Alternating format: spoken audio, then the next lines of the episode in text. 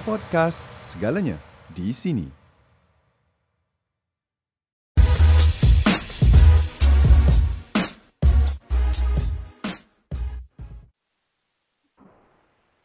Assalamualaikum, hai semua. Okey, kepada followers keluarga, uh, selamat datang, uh, selamat masuk ke live kita kali ini iaitu Keluarga Talk. Alright, so untuk uh, kali ini sama juga dengan yang sebelum-sebelum ni kita terpaksa buat secara atas talian.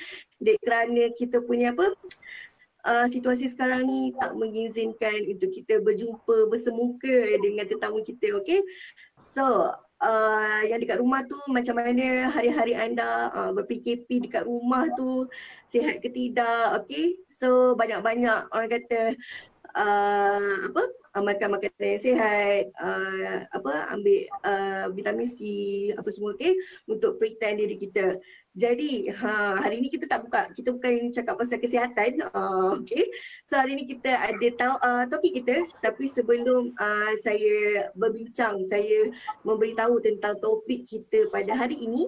Uh, kita ada ta- tetamu jemputan kita yang uh, saya tak perkenalkan lagi saya rasa dah boleh tengok dekat sebelah saya ni kan uh, dan rasanya semua orang tahu siapa uh, uh, tetamu jemputan kita yang uh, kecil moleknya, uh, santunnya iaitu uh, Ustazah Fatimah Syarha. Betul Ustazah?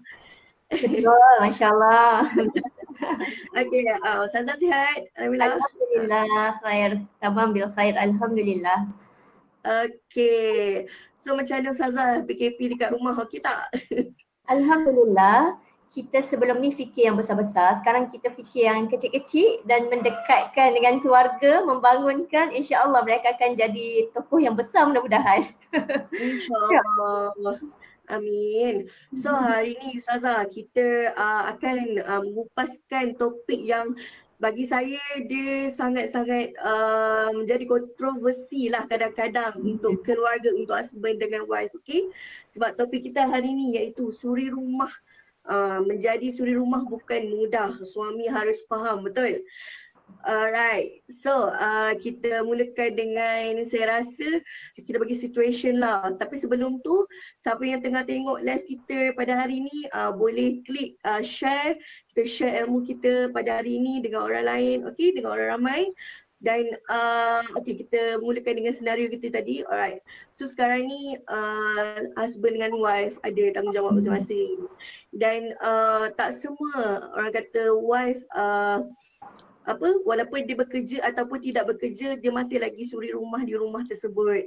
Jadinya uh, kita bagi contohnya macam uh, totally suri rumah dekat rumah. Uh, selalu kalau macam husband balik kerja, uh, husband selalu mengadu kata uh, penatlah kerja hari ni apa semua kan.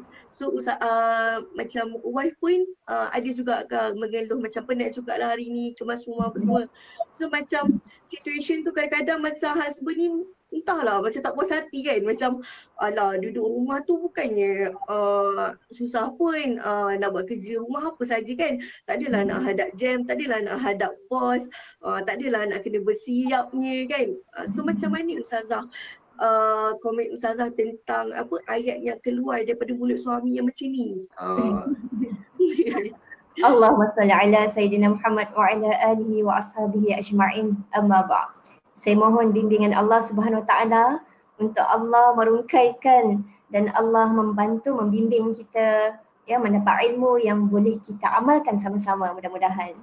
Semua yang saya muliakan, semua yang saya sayangi.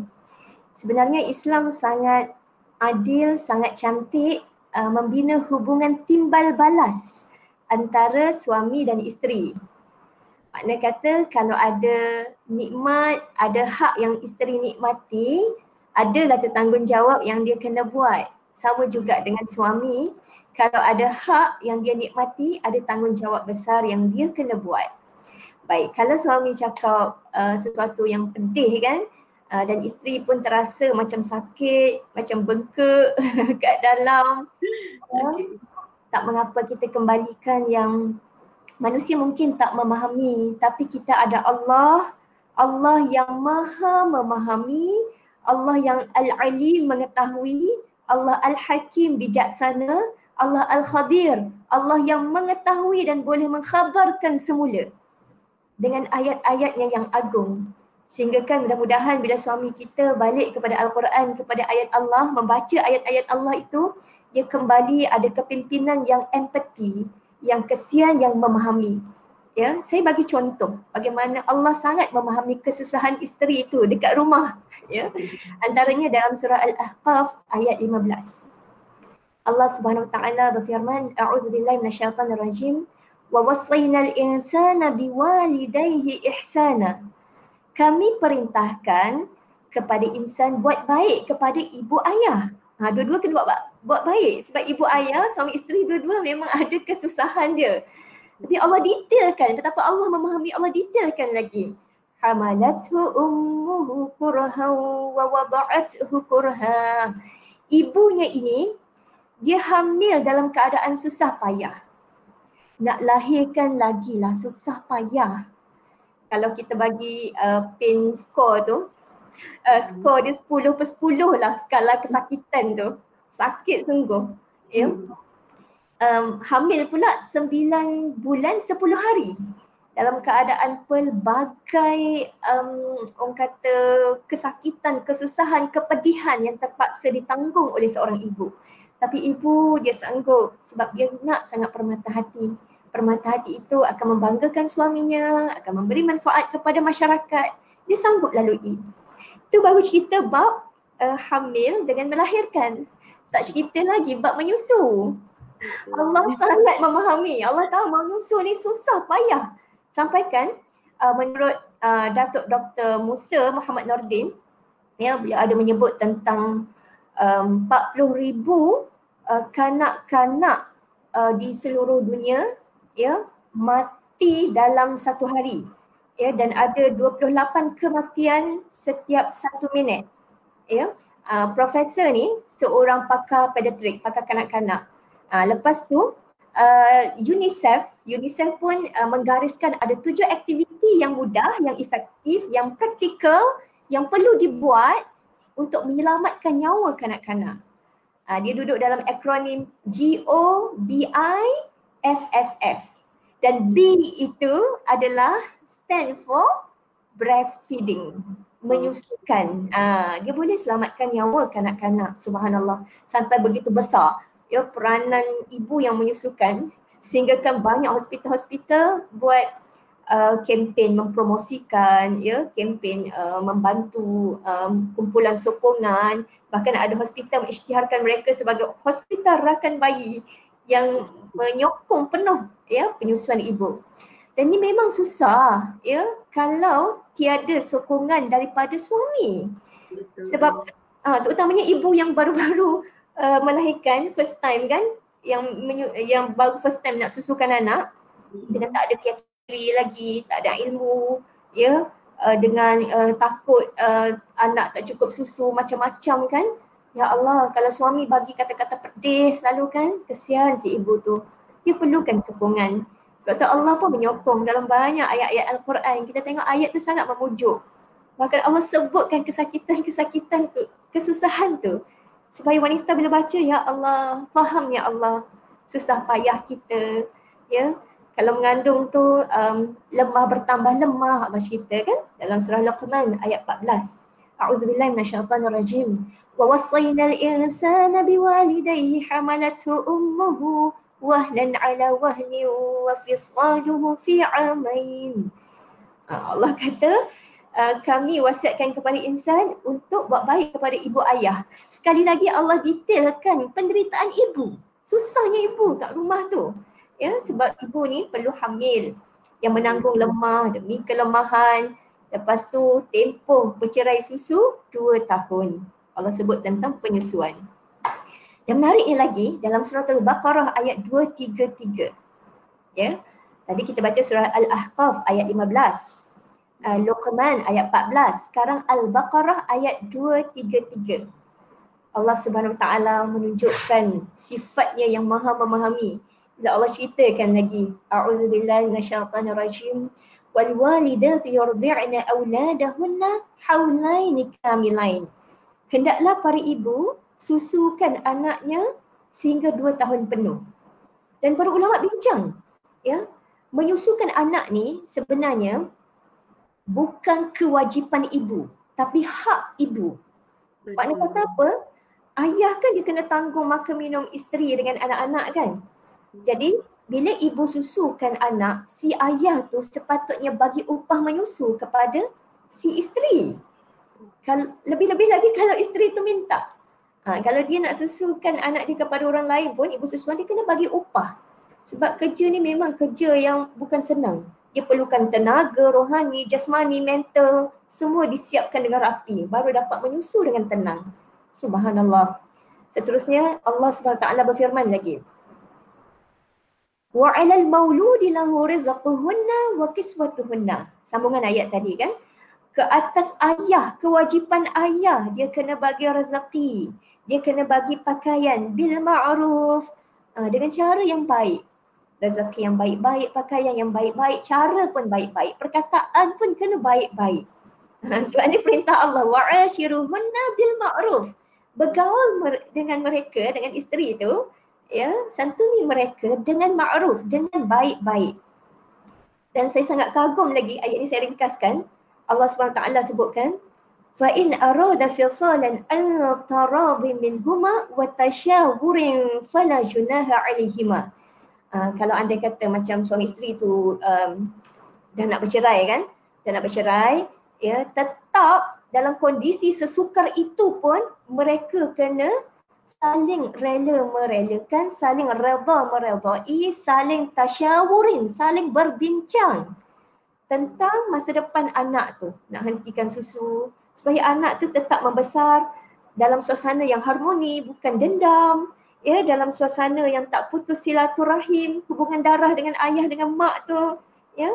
Dan indahnya dalam suasana kondisi sesuka nak bercerai pun kena taradin saling redha meredai wa tasyawurin saling berbincang. Apatah lagi situasi biasa yang normal ya. Kena hidupkan buat uh, satu perkataan perbuatan yang buat pasangan kita rasa reda, rasa rela, rasa tidak terpaksa dan berbincang menyebabkan suara setiap orang didengari, hati terpucuk, ya tugas-tugas dilakukan dengan cinta dan insya-Allah hubungan suami isteri yang dipenuhi hak dan tanggungjawab ini akan kurang konfliknya. Insya-Allah. InsyaAllah. Okey, uh, nampak tak uh, huraian daripada Ustazah. Jadi uh, katanya macam pendek ni, sebelum hmm. kita bercakap tu macam benda kita boleh berbincang, betul boleh toler uh, boleh toleransi macam masing-masing ada uh, tugas masing-masing untuk dilaksanakan okey. Alright, jadi siapa yang uh, baru sertai kita punya live pada hari ini uh, boleh dulu uh, stay dulu. Kalau yang terlepas boleh share dulu kita punya live hari ni. Uh, supaya nanti yang terlepas tu boleh tengok balik okay dan jangan lupa share tu untuk kita berkongsi ilmu dengan yang lain alright? So hari ni yang baru masuk kita tentang uh, berbincang tentang tajuk jadi suri rumah bukan mudah uh, suami harus faham. Okey. Jadi uh, memandangkan kita hari ni hari Jumaat kan uh, jadi macam kita nak minta lah sikit ustazah uh, kalau boleh ustazah kongsikan beberapa kisah isteri uh, Nabi ataupun sahabat terdahulu uh, yang boleh dijadikan inspirasi oleh wanita bergelar suri rumah dalam mengurus, menguruskan keluarga dengan sabar. Okey, ada tak Ustazah? Wah, sebenarnya terlalu banyak bila kita kembali kepada Al-Quran, kita akan jumpa banyak motivasi-motivasi kekuatan untuk sabar. Ya, ada pujukan Allah, ada kisah-kisah, ada Masya Allah. Kita rasa macam kita tak keseorangan. Allah sangat memahami dan kita ada inspirasi untuk kita ikut. Ya, sebelum tu saya nak bacakan ayat Allah Subhanahu Wa Taala. A'udzubillahi minasyaitonirrajim. Nisa'ukum harathul lakum wanita kamu adalah uh, ladang tempat bercucuk tanam bagi kamu. Ha, siapa yang ada ladang dia tahulah. Yang ladang dia tak akan subur tanpa dia bagi komitmen. Bagi air yang cukup, baja yang cukup. Lepas tu dia kena bagi tu pula sesuai dengan keperluan uh, pokok yang dia tanam. Ha, makna kata kena sangat memahami, kena sangat menjiwai. Kalau tak pokok tu takkan subur. Begitulah Allah sangat memahami bila Allah SWT membuat perumpamaan analogi yang kita baca ya Allah baiknya Allah Allah mengajar suami untuk uh, layani untuk memahami ya untuk bagi komitmen untuk santuni keluarganya dengan baik dan kita pun begitulah ya kita nak cuba untuk jadi seorang isteri yang uh, sabar yang menyantuni yang memahami menjiwai suami dan anak-anak kita dengan baik mudah-mudahan. Dan tak dinafikan ya. Memang um, struggle itu sesuatu yang real. Um, betul kan? Ya Allah kesusahan kepayahan memang sesuatu yang betul-betul berlaku dan terjadi.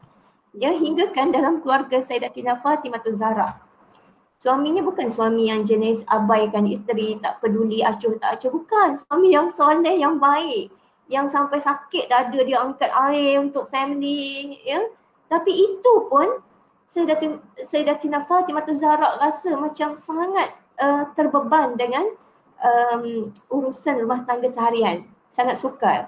Bukan tak reda ni tapi benda tu sukar. Tak dapat dinafikan secara kemanusiaannya. Ya.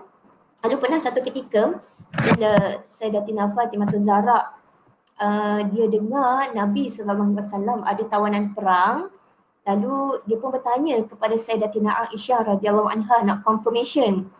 Sayyidatina uh, Aisyah bila dengar tu dia mengiyakanlah. Ya. Lepas tu bila Nabi pulang, Sayyidatina Aisyah cerita dekat Nabi yang Fatimah Zahra ni um, ada tanya tentang tawanan tu macam nak pembantu ya, sukar, tugas-tugas seharian. Lepas tu Nabi SAW pun uh, pergi ke tempat Sayyidatina Fatimah Zahra. Masa tu Sayyidatina Fatimah Zahra dengan suaminya nak tidur dah baring dah dekat uh, katil mereka. Lalu Nabi pun uh, ajarkan untuk mereka ni kuat dalaman kan. Utamanya puterinya Fatimah Zahra kuat dalaman, Nabi ajarkan untuk zikir. Subhanallah 33 kali, Alhamdulillah 33 kali, uh, Allahu Akbar 34 kali. Ini hadis sahih riwayat Bukhari dan juga Muslim.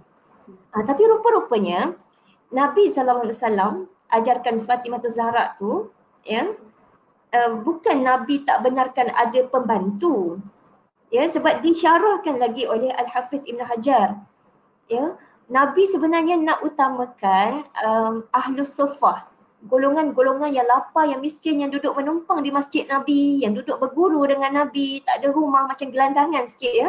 Nabi nak utamakan mereka untuk bagi makan kat mereka lalu Nabi nak jual tawanan perang. Ha, masa tu sistem perhambaan masih ada lagi. Bukan Islam yang mulakan, bukan Islam yang galakkan tapi adat masyarakat ketika itu Islam raikan dulu. So sistem tu ada lagi Nabi nak jual dulu tawanan perang, dapat duit bagi dulu dekat Ahlus Sufah tu. Lalu Fatimah tu Zahra tak dapat lagi lah pembantu dalam kondisi yang suami pun tak mampu ya. Ayah pun um, tak dapat nak bagi lagi sebab ada prioriti lain. Uh, nama ulama bincang lagi tentang bab khadimul mar'ah. Uh, bab perlu tak perlu suami ni bagi pelayan atau pembantu kepada isteri. Ya, Allahu Akbar. At-Tabari berkata, kalaulah isteri itu memang suri rumah, yang memang masyarakat pun tahu yang kerja dia memang kerja memang handal lah, mahir lah bab-bab kerja rumah seharian kan. Uh, maka masa itu suami tak wajib lah untuk bagi pembantu kepada isteri. Ha, tapi suri rumah hari ni dia hebat. Dia bukan ah dia macam-macam dia buat kat rumah tu. Macam-macam projek dia buat kat rumah tu. Subhanallah. Dengan bisnes online-nya ya dengan pendidikan anak-anak yang yang lebih uh, tersusunnya homeschoolingnya. Oh, ya Allah subhanallah. Jadi dalam kondisi yang lain kata Ibn Bapal dia kata memaksa wanita untuk lakukan satu layanan itu tak ada dasarnya sama sekali. Bahkan ijma' menetapkan suami yang bertanggungjawab penuhkan keperluan isteri. Dan At-Tahawi menukilkan, dia kata ijma' menyebut suami tak boleh keluarkan pembantu isteri dari rumahnya. Kalau isteri berhajat pada pembantu kan, suami kata, eh saya tak izin lah pembantu ni ada, saya tak nak lah ada pembantu. Ha, dia kata sepatutnya suami tak boleh nak buat macam tu sebab suami ni bertanggungjawab untuk beri nafkah pada isteri bahkan kepada pembantu isterinya juga. Imam Syafi'i kata diwajibkan untuk beri nafkah kepada isteri dan pembantu. Suami wajib bagi. Imam Malik, Al-Laith dan Muhammad bin Hasan berkata diwajibkan beri nafkah kepada isteri dan pembantunya. Uh, lebih-lebih lagi kalau isteri uh, macam berkedudukan gitulah uh, nak cari duit juga, nak nak uh, membantu masyarakat juga, ya. Sebab ini perintah Allah wa'ashiruhunna bil ma'ruf. Layanlah ataupun bergaulah dengan isteri secara ma'ruf. Dan ending kisah Fatimah tu akhirnya Fatimah diberikan pembantu oleh Nabi sallallahu alaihi wasallam. Uh, dan bukan saja kisah Fatimah, kisah Asma binti Abu Bakar Siddiq, isteri kepada Zubair Al-Awwam Ya Allah beliau ni wanita yang cekal sungguh. Ya, biasa beri makan kuda, ambil air, jahit tempat bekas air, adon roti walaupun dia tak pandai sangat buat-buat roti ni. Dia terpaksa belajar ataupun dia terpaksa uh, apa ni minta bantuan kepada jiran-jiran dia, wanita kaum Ansar. Ha, tapi tak mengapalah sebab walaupun tak pandai kan, dia tahu dia ada sokongan luar dan dia ada hati nak belajar. Ya. Satu hari Nabi SAW dengan para sahabat tengok Asma ni, ya Allah, tengah padang pasir panas, ya, junjung uh, dia punya kurma untuk pergi uh, jual dekat pasar. Lalu Nabi kesian, Nabi pun ajak Asma ini bonceng unta Nabi. Uh, bonceng unta Nabi dalam bukan berdua lah dalam uh, orang kata rombongan kaum-kaum uh, lelaki, kaum muslimin saat itu. Lalu Asma pun fikir eh suami dia cemburu sangat ni. Jadi dia tak sanggup lah nak naik. Ya. Lalu bila Asma tolak dan dia balik cerita balik dekat suami dia. Suami dia kata sebenarnya kau bawa biji-bijian tu lebih berat bagi aku berbanding kau pergi tumpang unta Nabi SAW.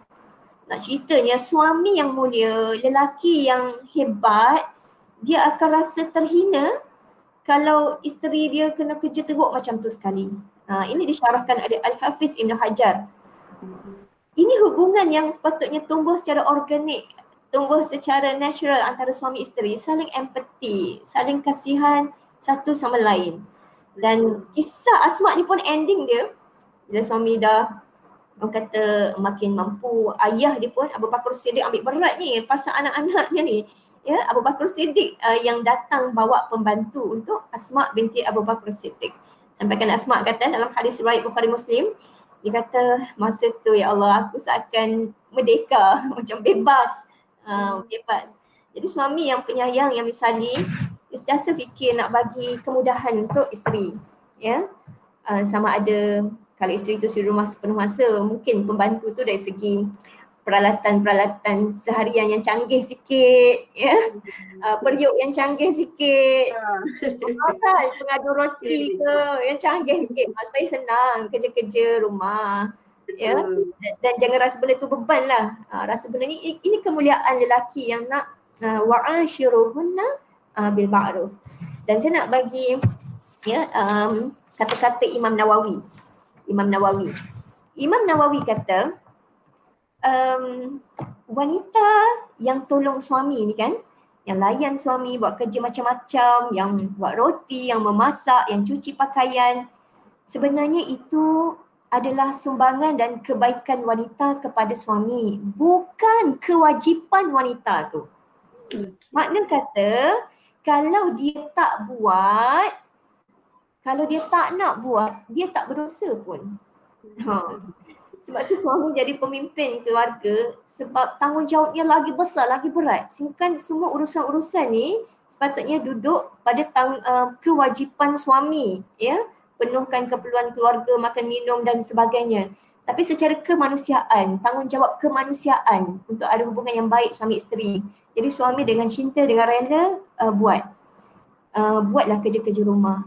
Ha, tapi suami jangan ambil kesempatan nak suruh semua isteri buat sampai isteri tak ada hak untuk pergi kepada masyarakat. Tak ada hak untuk majukan keilmuan dia. Ya. Sedangkan wanita ni wanita kalau kita tengok wanita dekat uh, negara-negara Asia yang hebat ekonominya macam uh, Korea dengan Jepun, subhanallah uh, bank dunia melaporkan mereka ni ada profil dua kemuncak. Apa maksudnya? profil dua kemuncak, mereka mungkin um, pada usia 35 tahun ke bawah mereka mengundur dulu dari pasaran kerja sebab fokus nak bagi yang terbaik untuk anak-anak kan menyusu penuh mungkin dan sebagainya tapi sebab mereka sentiasa update dengan ilmu um, mereka mungkin bagi komitmen untuk terus majukan diri bila usia mereka 35 tahun ke atas anak-anak pun dah makin berdikari mereka masuk semula ke pasaran kerja untuk membantu masyarakat untuk khidmat kepada uh, kepada negara uh, jadi kita pun kalau boleh nak wanita kita bukan tugas dia hari-hari duk sibuk dengan benda teknikal saja sebab tidak dibantu. Ya, kita kena uh, berganding bahu untuk majukan diri masing-masing, suami, isteri, lelaki, wanita. Sebab wanita bukan servant. Wanita adalah partner Betul. untuk kehidupan ni. Betul kan? Masya-Allah. Jadi kita nak didik anak-anak kita yang mereka ada sikap berdikari dari segi ekonomi, keilmuan supaya mereka nanti dilayan sebagai seorang partner bukan hamba abdi sesiapa insyaallah Okay, so saya rasa apa para isteri yang tengah menonton lah kita uh, pada waktu ni rasanya tersenyum dengan apa poin yang telah Ustazah uh, cakap tadi kan. Especially uh, bila Ustazah cakap apa uh, tugas-tugas dekat rumah tu sebenarnya macam uh, apa macam tadi buat roti lah apa tu semua bukan tugas uh, isteri sebenarnya. Itu adalah kita punya ihsan terhadap kita punya suami kita menolong suami kita. Uh, okey. Jadi uh, siapa yang baru masuk kita punya keluarga tahu hari ni uh, iaitu kita membawa tajuk topik yang hangat untuk suami dan isteri uh, supaya masing-masing tahu tugas masing-masing. Begitulah uh, ataupun saling bertoleransi iaitu jadi suri rumah bukan mudah. Suami harus faham. Okey jadi siapa yang baru masuk boleh share dulu share dulu kita punya live uh, yang mana baru masuk juga uh, selamat datang uh, so kita sekarang ni uh, kita tengah berbincang tajuk tentang suami isteri uh, yang boleh jadi panduan untuk anda semua di rumah sana okey. Alright, so sebelum tu saya nak cakap lah kalau ada bunyi pelik-pelik daripada saya ke ataupun daripada Ustazah, minta maaf sebab kita berada di rumah kan. Jadi uh, biasalah saya tadi tiba-tiba hujan lah, bunyi burung lah. Saya tak tahu lah dengar ke tak. Tapi macam maaf lah bunyi-bunyi tersebut ya. Yeah. Alright, jadi uh, Ustazah, uh, selalunya macam uh, isteri ni dia banyaknya pendam uh, isteri ni sifatnya pendam. Sesekali dia akan luar jadi macam ada setengah orang macam uh, especially yang kalau bekerja lah kan uh, bila dah pergi bekerja seharian balik balik kena masak untuk uh, suaminya lagi. Lepas tu uh, kalau yang ada anak hantar anak ke taska lah dekat uh, pengasuh balik nak uruskan anak lagi. Nak bagi makan suami uh, suami dan anak-anak. Jadi um, macam mana uh, boleh macam Ustazah ada tak cara terbaik untuk seorang isteri uh, untuk tegur suami uh, yang mana untuk sama-sama ambil tanggungjawab uh, menguruskan rumah tangga? Misalnya uh, bila balik kerja tu uh, isteri nak sediakan makan malam kan dari tadi bekerja dan nak sediakan untuk makan malam uh, boleh ke macam uh, suami jagakan anak dulu ke sebentar? Uh, jadi ada tak cara-cara yang halus untuk uh, isteri-isteri ni buat untuk uh, suami Allah Akbar, subhanallah. Um, bila uh, ditanya cara nak tegur suami, suami duduk di kondisi pemimpin kan, uh, memang ada cabaran lah kat situ nak tegur. Tapi pemimpin yang sentiasa kembali kepada Al-Quran dan juga As-Sunnah, yang hmm. apa-apa konflik pun kembali kepada rujukan itu kan yang akan rasa bukan satu benda yang hina lah untuk dia jaga anak, bantu isteri, sebab ini ditunjukkan contoh oleh insan yang paling mulia pernah dilahirkan di muka bumi iaitu Nabi Muhammad sallallahu alaihi wasallam. Sebelum tu Nabi berpesan ya dalam hadis riwayat Muslim. Inna liwaladika 'alaika haqqa. Rawahu Muslim. Sesungguhnya anak kamu ada hak ke atas kamu. Mana kata ada kewajipan yang kita kena buat dekat anak kita. Dan bagaimana contoh yang Nabi tunjukkan? Nabi sallallahu alaihi wasallam subhanallah pernah sampai Nabi solat, Nabi kendong dukung Umamah. Ya, cucu baginda, anak kepada Zainab binti Rasulullah dengan Abi Al-Aus bin Rabi' bin Abdi Syams. Nabi dukung dalam solat sampai tahap tu Nabi jaga jaga cucu tu. Masya Allah anak lagi lah Nabi subhanallah sangat bertanggungjawab. Ya. Seterusnya Nabi SAW suka hiburkan anak-anak Ha, sebab kalau anak-anak happy kan bonding kuat dengan ayah. Ya memang mak pun happy sungguh kan. Ya Nabi sallallahu alaihi wasallam pernah satu ketika Nabi duduk di halaman rumah Fatimah Zahra. Nabi pun tanya, ada budak kecil tak kat sini? Ha, Nabi buat kata-kata yang comel lah kan. Yang nak ajak bergurau bermain ni. Lalu Fatimah Zahra masa tu dia tahan sekejap anak-anak dia sebab dia adalah dia nak pakaikan apa-apa dulu. Lepas tu bila keluar tu terus mereka ni terkam cium peluk Nabi sallallahu alaihi wasallam. Ha, jadi seorang ayah yang hebat yang ada bonding kuat dengan anak-anak kita boleh tengok. Kalau ayah tu balik kerja dengar motor dia, anak-anak berlari nak peluk ayah, nak cium ayah, ha, tu tanda subhanallah ayah tu bagi hak anak-anak. Bagi kasih sayang pada anak-anak.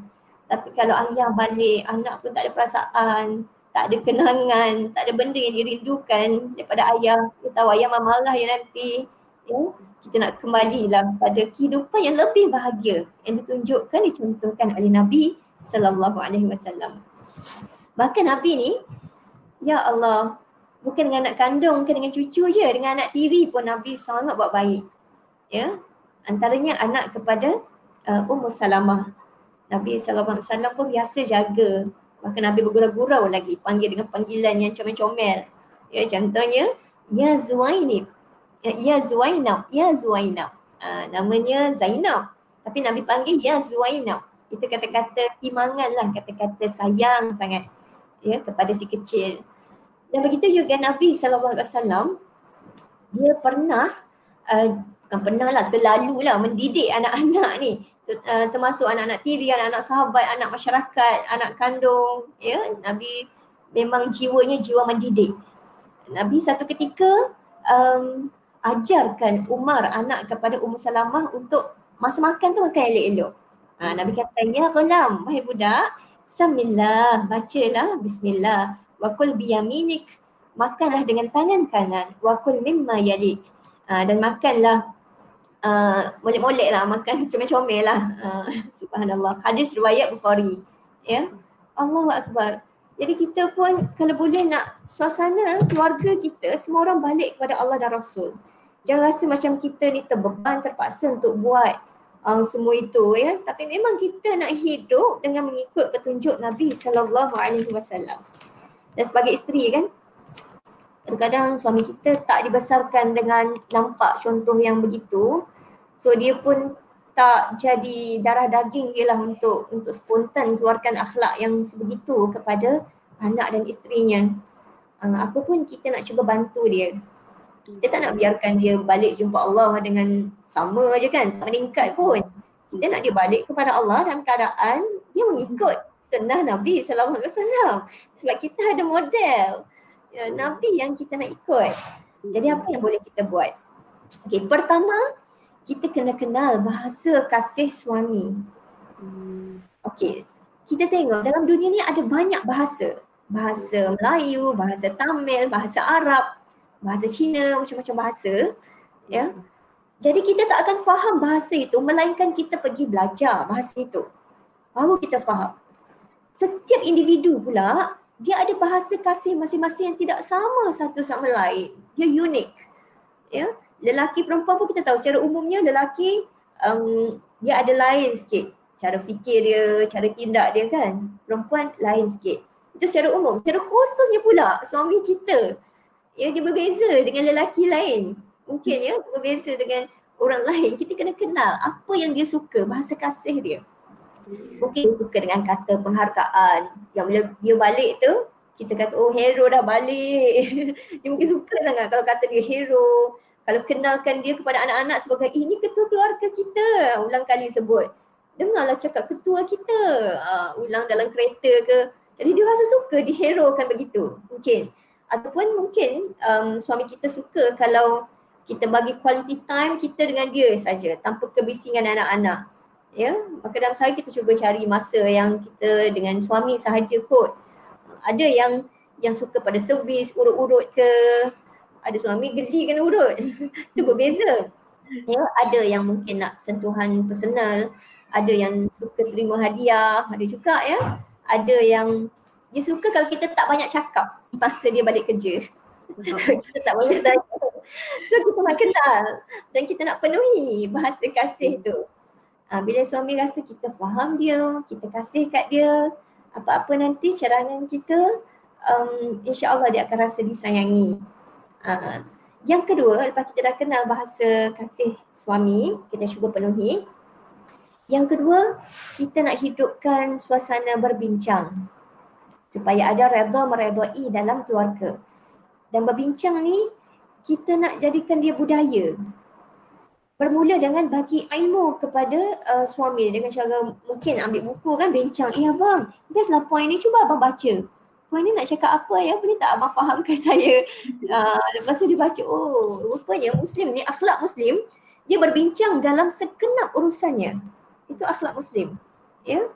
Apatah lagi dalam suami isteri banyak benda kita kena bincang sama-sama. Urusan anak-anak kan? Uh, macam-macam. Jadi kalau selama ni kita boleh bincang nak balik kampung kat mana dulu sebelum ni lah. Sekarang tak boleh balik kampung lah.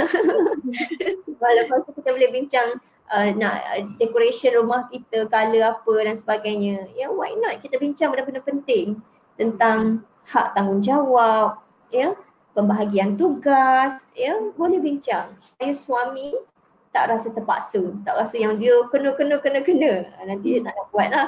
Ya, tapi masa dia berbincang tu, kita nak bina rasa syukur, rasa um, sayang, ya, rasa nak mendengar, kita dengar dia, dia dengar kita, bahkan libatkan anak-anak. Ha, sebab suasana berbincang yang sebenar, orang bawah dia tak takut bersuara. Orang atas dengar suara orang bawah.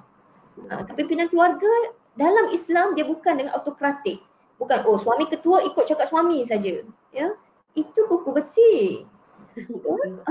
kepimpinan macam tu susah orang nak redha meredai. Dia kepimpinan yang syura. Yang syura ni saling mendengar, saling boleh boleh bagi pendapat. Kadang-kadang suami menang, kadang-kadang isteri menang, kadang-kadang anak menang. Ya, jangan seorang je menang.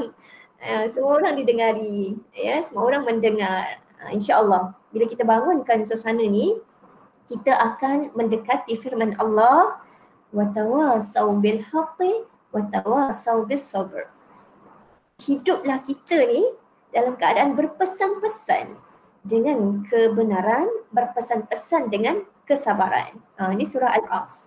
Kalau tak ada budaya ni, nanti kita rugi. Wal-asr innal insana lafi khus.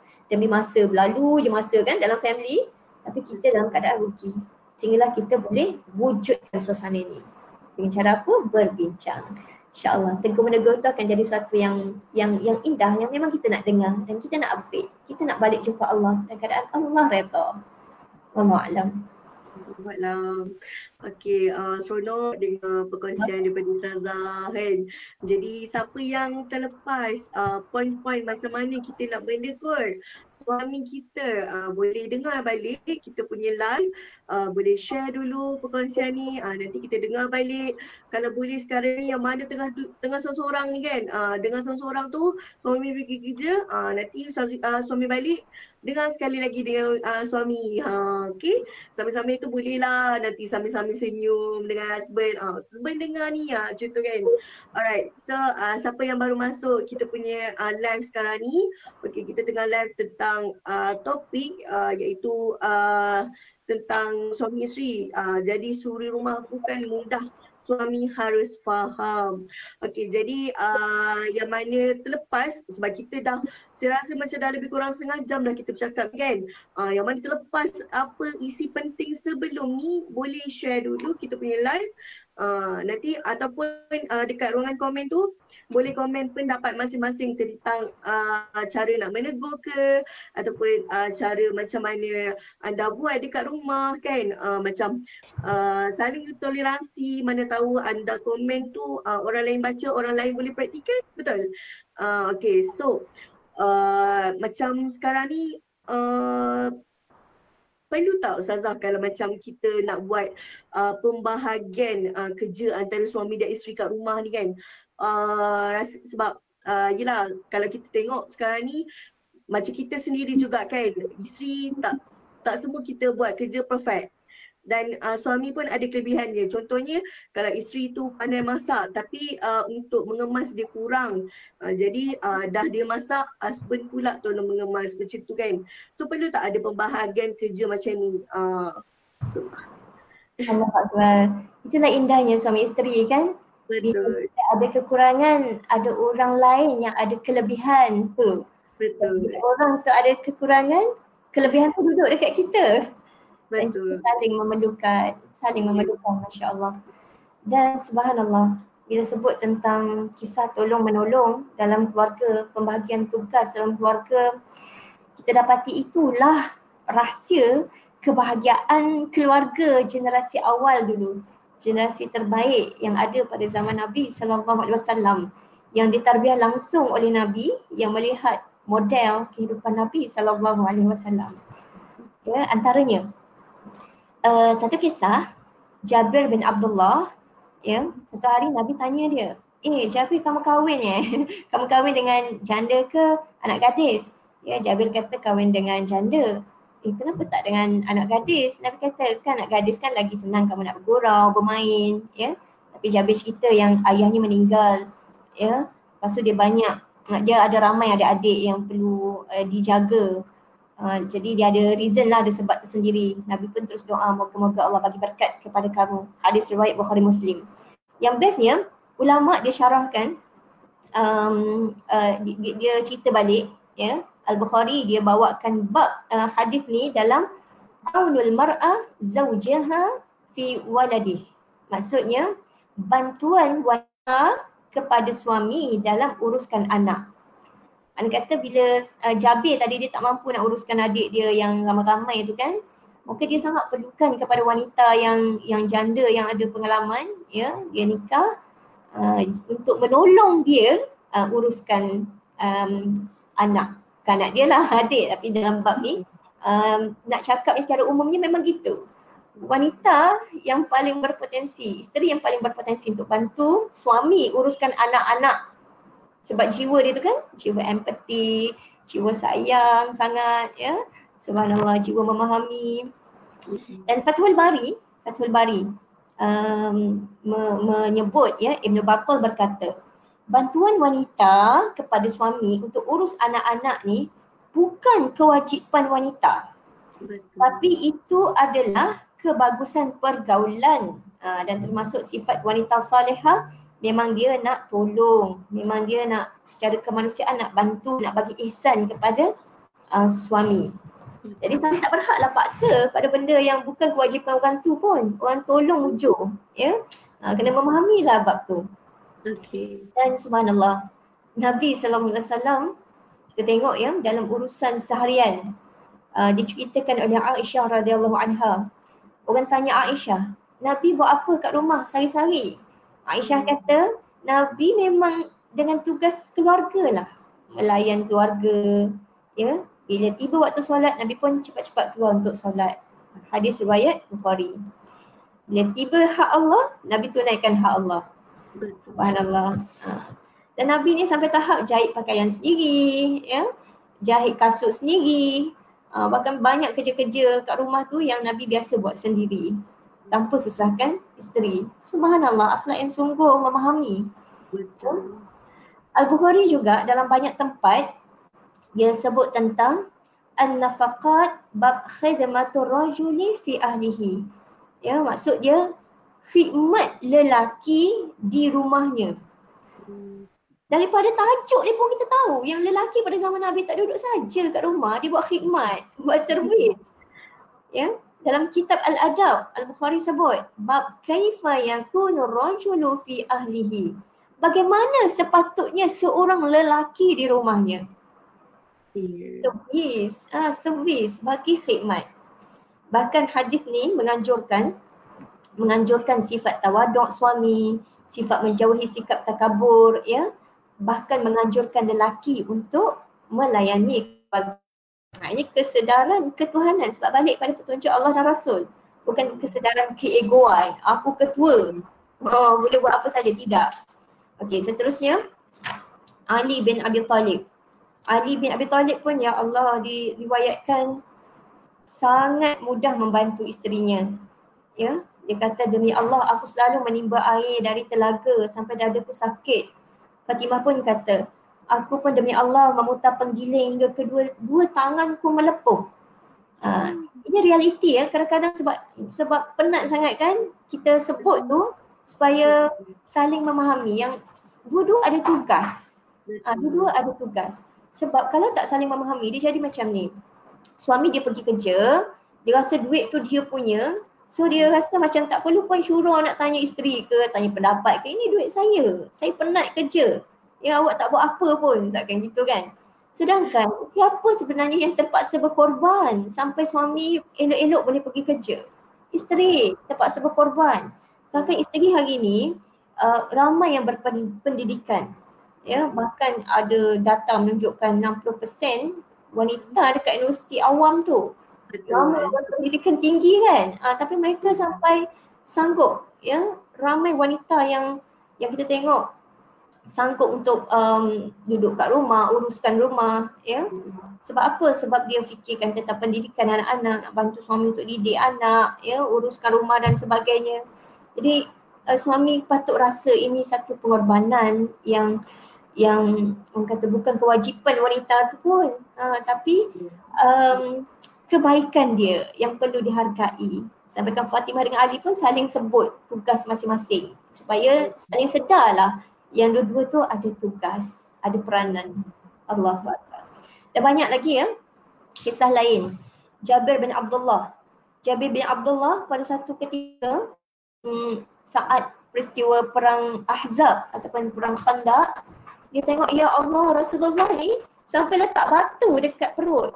Lapar. Hmm. Ya Allah gigihnya duk gali parit tu kan nak lindung negara daripada dimasuki oleh musuh. Lepas tu uh, Jabir bin Abdullah pun balik cerita dekat isteri dia. Rasa kesian dekat Rasulullah. Lepas tu dia tanyalah apa ada kat rumah ni. So, uh, isteri dia pun cakap lah yang dia cuma ada uh, sikit gandum dengan seekor kambing yang kurus, yang kecil. Uh, lalu Jabir kata tak apalah kita sembelih, kita buat roti, kita uh, jemput Rasulullah datang. Dan mereka berganting uh, bahu, tolong menolong untuk selesaikan masakan untuk jamu Rasulullah wasallam. Uh, ini pun ulama ceritakan hadis ni, hadis pasal Jabir ni, um, kisah pasal Jabir ni dalam bab amalil mar'ah fi baiti zawjiha. Uh, bab khadimil mar'ah. Bab khidmatur rajul fi ahlihi. Uh, bab apa? Bab um, amal kerja perempuan dekat rumah suaminya. Dan bab khidmat lelaki dekat rumahnya. Mana kata dua-dua tu. Ada mar'ah, ada rajul. Ha, dua-dua buat kerja. Ya Allah. Ha, sekali lagi ulama um, simpulkan ya. Dia kata um, uh, hadis tentang kullukum ra'im wa kullukum mas'ulun an ra'iyatih. Setiap kamu pemimpin. Ya, dan setiap pemimpin ni, setiap pengembala ni dia bertanggungjawab ke atas uh, pimpinannya, gembalaannya wanita adalah pemimpin atau pemelihara dalam rumah tangga suaminya. Uh, hadis ni kata para ulama dia kata bukan bererti wanita yang kena buat seorang-seorang kerja. Bukan. Bukan itu maksud dia. Dia kata bahkan bukan kewajipan wanita untuk buat semua tugas seperti siapkan makanan, cuci pakaian, gosok pakaian, bersihkan pakaian atau pakaian, ya, indahkan rumah. Uh, itu bukan kewajipan wanita. Ha, tapi itu ihsan ataupun rasa tanggungjawab wanita yang kalau dia dia tak buat pun tapi ada pembantu yang buat ataupun ada orang lain, ada kerabat, ada anak-anak yang buat ataupun suami sendiri yang bantu buat ha, maka tak ada dosa lah ke atas wanita tu. Kalau itu kewajipan dia, makna kata dia juga yang wajib kena buat, kata berdosa dia. Ha, tapi oleh sebab itu bukan kewajipan, maka kalau dibantu oleh pembantu ataupun suami ataupun anak-anak, ha, maka uh, itulah yang yang yang memang berlaku pun secara manusiawi sejak zaman Nabi sallallahu alaihi wasallam. Dan bila suasana ini uh, terjadi, maka subhanallah disebutkan oleh uh, Syekh Abdul Halim Abu Syuqah dalam Tahrirul Mar'ah fi Asri Ar-Risalah, kebebasan wanita pada zaman risalah. Disebut uh, barulah wanita ni dapat terlibat dengan bidang keilmuan, kemasyarakatan, bahkan dapat kembangkan, majukan kepribadian dia. Uh, dan memang kita nak setiap anggota masyarakat dalam rumah tangga kita dibangunkan potensinya sampai boleh jadi khalifah Allah yang mentadbirkan juga dunia ini. Ya dengan kekuatan dan kemampuan masing-masing. InsyaAllah. InsyaAllah. Ha, nampak tak? Uh, okay. Jadi orang kata uh, pendek kata kita kena bekerjasama lah. Uh, saling toleransi, saling melengkapi antara suami dan isteri. Okay. Jadi siapa yang baru masuk live kita uh, supaya apa live kita ni beri manfaat. Uh, so share dulu. Nanti kita dengar dulu dari awal apa yang ustazah ada cakap. Uh, contoh-contoh daripada para nabi sendiri. Uh, kan? Alright. So uh, yang baru masuk uh, sekarang ni kita tentang uh, kita tengah uh, berbincang tentang uh, jadi surah dah nampak. Saya pun dah macam casual dah kan. Jadi si rumah bukan mudah, suami harus faham, okay? Sebab uh, apa yang kita buat dekat rumah kadang wanita rasa tak lengkap sebab rasa macam ada je yang salah ni salahnya. Kita rasa macam kita buat kerja ni tak betul. Uh, jadi suami boleh bekerjasama dengan isteri untuk melengkapi ada satu sama lain uh, especially kalau nak jaga anak ke, nak mengemas ke, nak sebab perempuan sendiri, wanita sendiri, isteri sendiri tak begitu orang kata perfect untuk buat semua benda. Uh, ada juga uh, yang macam contohnya uh, si isteri tak reti nak apa macam uh, nak kemas-kemas, uh, husband lagi suka nak mengemas. So apa salahnya kita toleransi antara satu sama lain. Okay.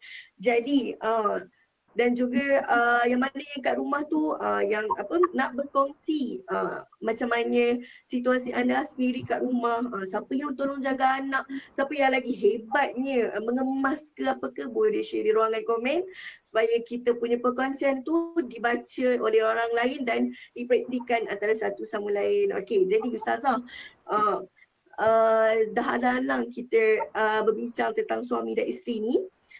Jadi ada tak uh, doa-doa uh, sebab ada lalang kita sembang pun dengan ustazah.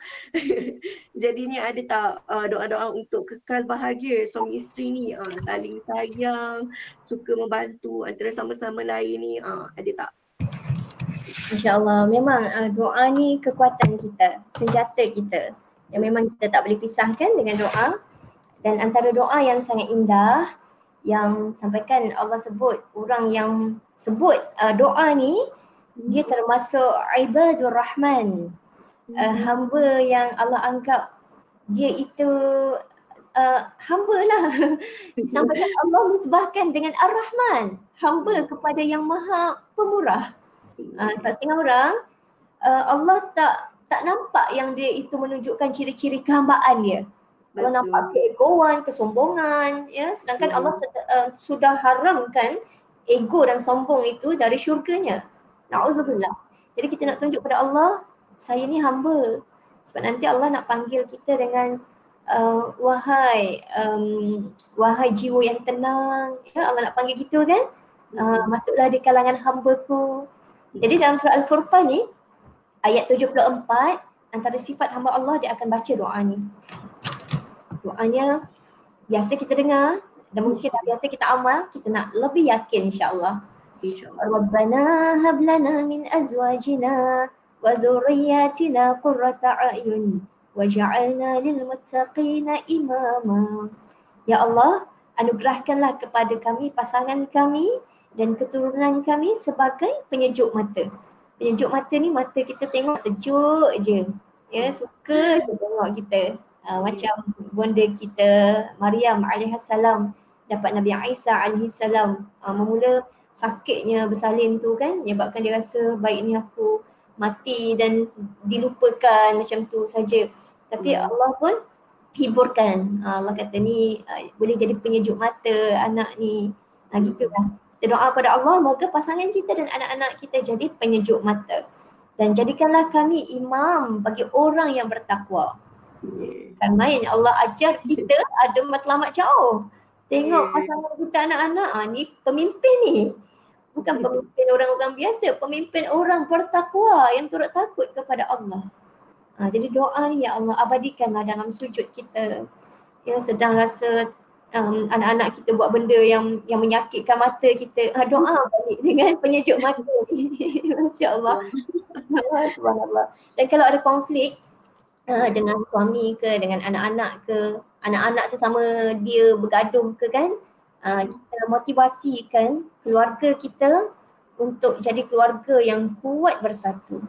Sebab nanti kita nak siapkan anggota masyarakat yang bersatu padu nak jaga negara kita dengan keamanan dengan perpaduan uh, maka kita boleh baca surah Al-Anfal ayat 46 Al-Anfal ayat 46 A'udzubillahi minasyaitonirrajim wa ati'u Allah wa rasulah taatlah Allah dan Rasulnya.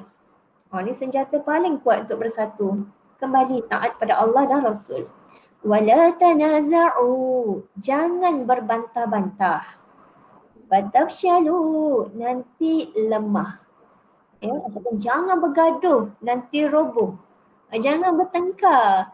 Uh, nanti bercakap-cakap. Uh, jangan berbantah nanti lemah. Watadhabari hukum dan hilanglah kekuatan kamu. Sebab gaduh tadi kan? Wasbiru sabarlah. Innallaha ma'as sabirin. Sesungguhnya Allah bersama orang yang sabar. Allahu akbar. Sangat indah ya? Pujukan Allah. Surah al-anfal ayat 46 dan yang seterusnya uh, doa rabitah doa Rabita. Ada kumpulan nasyid siap buat uh, nasyid lagi untuk kita senang nak hafalkan doa Rabita. Uh, bacakan doa Rabita. InsyaAllah mengikat balik hati-hati kita sekeluarga. InsyaAllah. Okey. Jadi uh, yang mana terlepas uh, tiga doa yang Ustazah Oh, Ustazah okey Ustazah? Allah izin batuk lah. Oh, banyak. Maaf lah Ustazah. Panjang sangat kita nak ber, sebab topik yang menarik. Oh, kita bagi Ustazah tenang dulu jap. InsyaAllah maafkan saya. tak apa Ustazah. Alright. Jadi siapa yang baru masuk uh, live kita kali ni, uh, yang terlepas tiga doa uh, untuk kekal bahagia bersama keluarga suami isteri, uh, boleh share dulu kita punya live ni. Nanti semak balik tiga doa yang Ustazah cakapkan tadi uh, bukan takat tiga doa je. Macam-macam ilmu yang ustazah dah share dengan kita untuk kita boleh praktikan dalam rumah kita rumah tangga kita supaya sentiasa bahagia hendaknya. Okey. Jadi ustazah saya rasa kita pun macam uh, nak menuju ke soalan-soalan yang terakhir. Ustazah masih okey? Okay. Alright, jadi Ustazah, uh, saya rasa uh, soalan saya yang seterusnya ni macam uh, menggembirakan jugalah bagi isteri uh, sebab kita nak sebut tentang reward. Oh, kononnya lah reward. Okay, so uh, macam kita selalu ada tengok dekat uh, social media ataupun uh, kita sendiri macam praktikan kan macam uh, yelah uh, isteri dah pernah lelah lahirkan anak, kemas apa uruskan hal rumah tangga apa semua kan. Jadi ada setengah uh, suami membalas uh, jasa isteri tu dengan membeli membeli pula memberi reward dekat dekat isteri. Jadi uh, apa macam bagi ustazah macam mana kita punya situation ni? Allah. Uh, Gitulah kalau kita balik kepada Al-Quran As-Sunnah betapa hmm. Allah sendiri pun sangat hmm. menghargai kesusahan kepayahan uh, kaum wanita, kaum ibu ya, kaum isteri ni. Sampai kan kita tengok um, bila Sayyidatina Hajar merawat puteranya Ismail di tengah padang pasir yang tak ada orang kan um, lalu Allah bagi reward uh, peristiwa yang Sayyidatina Hajar cari air sampai terpaksa uh, pergi ke, uh, daripada satu bukit sofa ke bukit Marwah kan berulang-ulang tujuh kali Allah jadikan peristiwa itu sebagai uh, ibadah kita. Ya ibadah kita. Bila kita buat uh, umrah ataupun haji kita akan uh, buat proses yang sama. Subhanallah. Di sebaliknya ada penghargaan Allah kepada jasa ibu yang merawat anaknya. Subhanallah.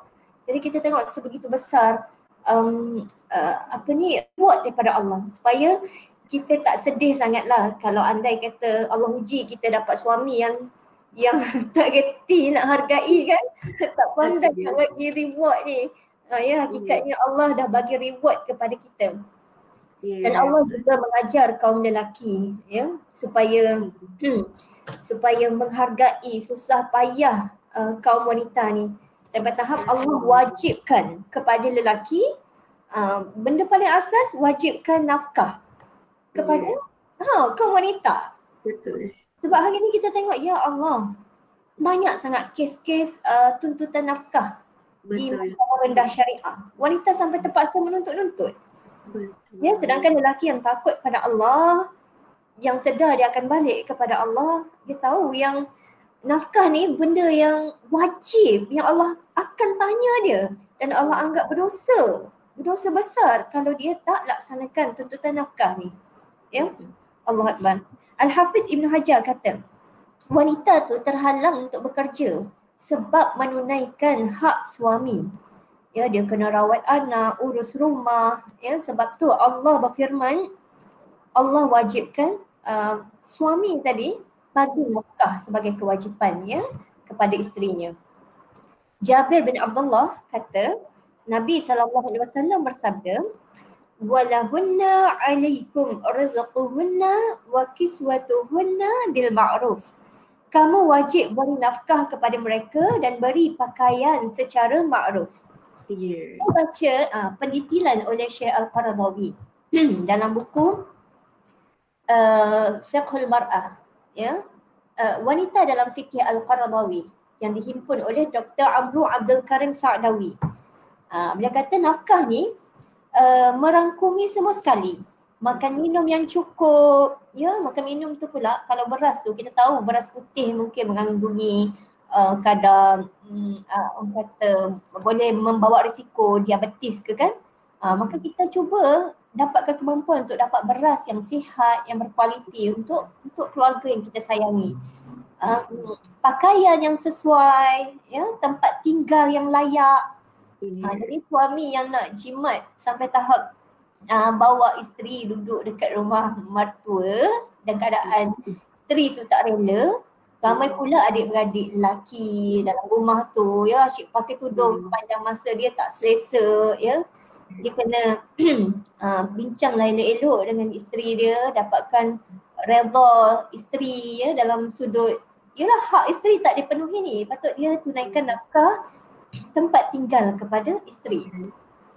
Ubat-ubatan, ya suplemen. Saya teringat Dr. Hamid Arsyad, seorang pakar um, ONG dalam bukunya. Uh, dia kata untuk um, mengelakkan risiko baby cacat, seorang wanita tu sepatutnya dia mengamalkan multivitamin, ya contohnya dalam Obimin, um, dua bulan sebelum mengandung sampai ke akhir hayatnya. Ha, dan kita tahu multivitamin ni bukan murah ya. dan, Masya Allah. Jadi sepatutnya suami yang bertanggungjawab dia fikir uh, isterinya cukup ada uh, multivitamin dia, ya ada suplemen yang bagus. Kalau dia sakit bagi ubat-ubatan yang sesuai dengan dia. Lepas tu bagi pembantu kalau dia perlukan, terutama kalau isteri berkerjaya. Jangan rasa itu beban. Tapi dengan ada pembantu tu insya-Allah isteri kurang stres je, kurang marah-marah je. Sebab nampak rumah kemas sahaja. Tapi kalau Yeah. suami tak mampu, isteri jangan desak pula lah. Kesian dekat suami ya. Ya. Okey dan seterusnya kena bagi perlindungan. Kena bagi perlindungan. Ini yang wajib. Ini yang wajib. Jangan anggap ini beban. Ya ini dari Allah. Kalau kita buat, kita sedang tunjuk ke Allah, kita taat kepada perintah Allah Subhanahu Wa Taala. Uh, selain daripada yang wajib ni, kalau kita nak bagi uh, lebih kan penghargaan uh, contoh kita nak bagi hadiah apa-apa ataupun kadang isteri dia bukan nak banyak-banyak pun dia nak suami sanggup memberikan telinga mendengar report dia hari tu. Report anak dia buat apa ya. Anak dia. Kan? Apa yang dia rasa apa yang dia alami suami bagi telinga dengar. Lepas tu tunjuk empati. Oh kesiannya. Hmm. oh uh, cukup lah ya. Dia rasa macam "Ya Allah bestnya leganya lepasnya. Uh, barulah tak ada emosi terpendam. Sebab emosi terpendam ni kan punca tekanan-tekanan ya yang ada dalam keluarga. Jadi uh, reward tu sesuai dengan kemampuan suami. Jangan pula kita desak-desak kan kalau suami tak mampu dan suami pun kena tahulah bahasa kasih isteri. Dia suka reward jenis apa. Ya insyaAllah kalau saling menjaga ni rumah tangga kita akan lebih bahagia. Mudah-mudahan. InsyaAllah. Okay, betul. So uh, isteri-isteri uh, kali ni mesti ramai yang senyum kan? Sebut pasal reward, sebut pasal uh, apa hak uh, uh, suami terhadap isteri. Jadi uh, jangan pula uh, dah Ustazah dah uh, sedarakan ni minta pula semua ni. Ha macam mana Ustazah kata tadi pengasuh eh uh, uh, penjaganya uh, kalau yang wife-nya bekerja kan ikut kemampuan. Okay. Uh, jangan pula lepas diminta pula reward kata Ustazah kata boleh minta uh, apa ada reward-reward tertentu kan. Dah sudah geleng kepala husband. okay jadi uh, kita dah sampai ke hujung-hujung dah ni. Ada lagi je satu je soalan untuk Ustazah. Ha, sebab uh, saya rasa uh, ramai nak tahu ni. Ha, tadi kita dah cakap pasal umum. Uh, kebanyakan yang kita sebut ni semua pasal umum. Kita tak masuk pasal peribadi. Jadi saya nak tanya sikit lah Ustazah. Ha, um, macam Ustazah sendiri, ha, macam mana? Uh, macam Ustazah sekarang uh, dah ada lima anak kan? Uh, So macam mana uh, apa uh, situasi dekat rumah sendirilah Rumah Ustazah sendiri. Uh, Macam mana uh, macam Ustazah Kadang-kadang Ustazah perlu keluar untuk uh, beri ceramah kan? Apa semua. Jadi macam mana pengurusan Ustazah sendiri dekat rumah Uh, kira macam kot lah waktu Ustazah keluar ceramah ada uh, suami Ustazah dat, uh, menolong uh, macam mana tu?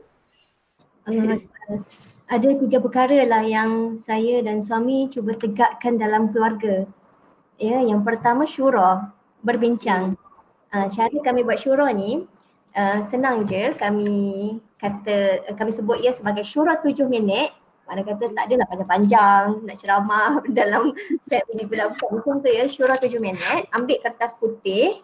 Lepas tu uh, kami buat macam macam tulang ikan. Tulang ke atas tu sebutkan kesyukuran hari ni. Oh. uh, saya suami dan anak-anak okey sebutkan kesyukuran. Uh, contoh uh, hari ni abi bawa balik um, pisang goreng. Ya contoh kan anak suka contoh ataupun Abi bawa balik apa-apalah uh, sebutkan. Uh, Umi hari ni buat uh, lasagna. Oh, sedap. So anak sebut contoh. Okay. uh, uh, Umi Abi pun sebutkan apa anak-anak buat hari ni yang menggembirakan. Contoh Kak Long share dia punya blog dekat adik. Share dia punya uh, mainan dekat adik. Uh, sangat sangat suka tengok budaya share tu dah dah timbul daripada hati contoh kan? Uh, tulis nyatakan. Tulis dan nyatakan supaya dia nampak uh, apa yang dia highlight lepas tu yang tulang ke bawah tu tulang ikan kan ada atas ada bawah kan? Uh, yang bawah tu sebutkanlah apa yang yang yang perlu diperbaiki. Sebab kita tak nak ada pujian saja kita nak upgrade. Setiap orang nak dibina kan? Uh, jadi Ah, jadi uh, bolehlah dengan bebasnya dengan penuh kesediaan uh, kesediaan hati suami boleh sebut dia nak tegur apa dekat isteri dia dekat anak-anak uh, dan anak-anak pun dia boleh nak tegur apa dekat Umi Abi boleh tegur uh, dan Umi pun sama boleh tegur. Okey itu pertama syura. Yang kedua kerja berpasukan. Okay. Uh, suami saya doktor perubatan. Dia memang agak sibuk uh, Ya. sebab selain kerja dekat hospital pakar al-Islam tu dia juga sentiasa dipanggil untuk buat bersunat baby. Uh, sebab sunat baby ni tak ramai doktor yang ada uh, kemahiran tersebut. Jadi memang agak padat lah jadual dia. Ya, dia hospital-hospital lain panggil suami saya untuk buat khidmat uh, bersunat baby ni. Bersunat budak besar pun ya juga. Bersunat orang dewasa yang Islam pun ya juga. Jadi banyak tugas. Jadi um, bila dia balik ke rumah, dia bukan sebagai seorang doktor, dia sebagai seorang suami yang nak ikut petunjuk Nabi sallallahu alaihi wasallam. Uh, maka dia sangat dengan rela hati memang dia sendiri yang sebut uh, bab kain baju abang yang buat. Uh, basuh baju, sidai baju, angkat baju, uh, susun balik ke kategori sebab dia tahu kain baju ni antara benda yang rumit sangat sebab dia banyak kan. Ya Allah nak kena kutip daripada bakul tu nak masuk mesin, nak basuh, nak jemur, nak angkat, nak susun macam-macam. Jadi dia kata tak apa, bab kain baju tugas dia. Dia tahu itu tugas dia dan dia memang isytiharkan itu tugas dia. Lepas tu um, uh, masak pun dia memang dia memang um, berusaha untuk uh, bantu masak. Uh, yang paling dia suka masak tu makaroni sup, um, tom yum, benda yang bersup gitu. Uh, dia suka bantu untuk masak. Dan anak-anak pun happy. Sebab masakan Nabi ni dia macam uh, macam unik lah. Uh, berbanding macam Umi. Macam Abi lagi terror mas tak lagi sedap lah. Bawa alam Lepas tu uh, yang ketiga kepimpinan dan kepengikutan.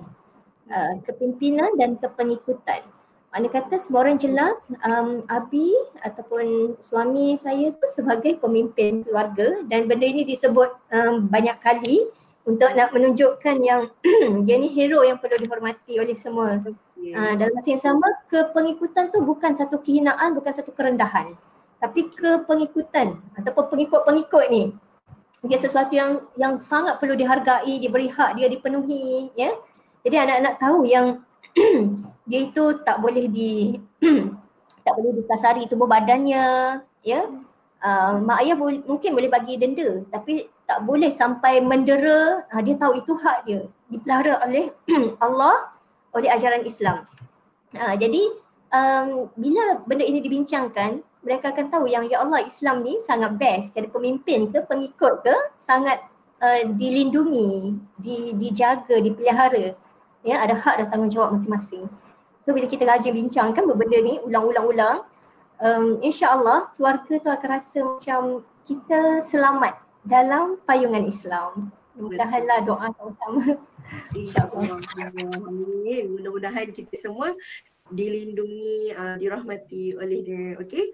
Jadi siapa yang nak amalkan uh, macam mana Ustazah amalkan uh, dah jadi uh, dapat satu ilmu dah. Uh, selalu kita uh, nampak yang uh, baik-baik je kan? Ataupun kalau kita nampak yang buruk-buruknya tentang family kita kita nak tegurnya kita tak tahu macam mana. Jadi saya rasa hmm. konsep yang Saza buat uh, yang kata tulang ikan tu memang uh, sesuai. Kalau nak praktikan dekat rumah lebih-lebih lagi kalau anak-anak kita ni masih kecil. Uh, so masih kecil ni senang untuk kita didik kan? Jadi dengan adanya uh, apa uh, tips tersebut uh, iaitu um, cara usaha tadi mungkin uh, dari awal lagi kita boleh ajar anak apa yang betulnya dibuat apa yang salahnya dibuat supaya uh, macam apa yang tak sepatutnya tak berulang lagi benda tu uh, gitu.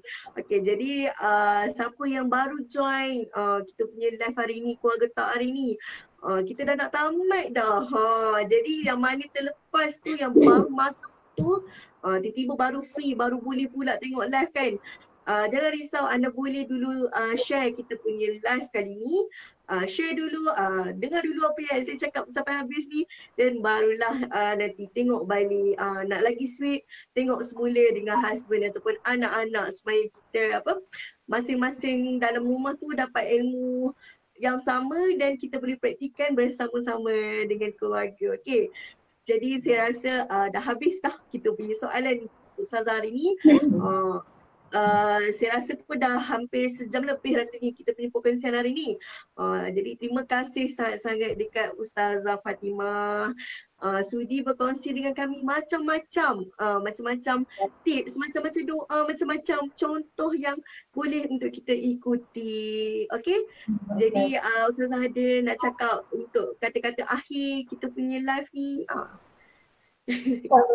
Saya pun bukanlah seorang yang sempurna. Banyak sangat kelemahan, ya, kekurangan. Kita saling melengkapi, saling menyokong satu sama lain, saling mendoakan.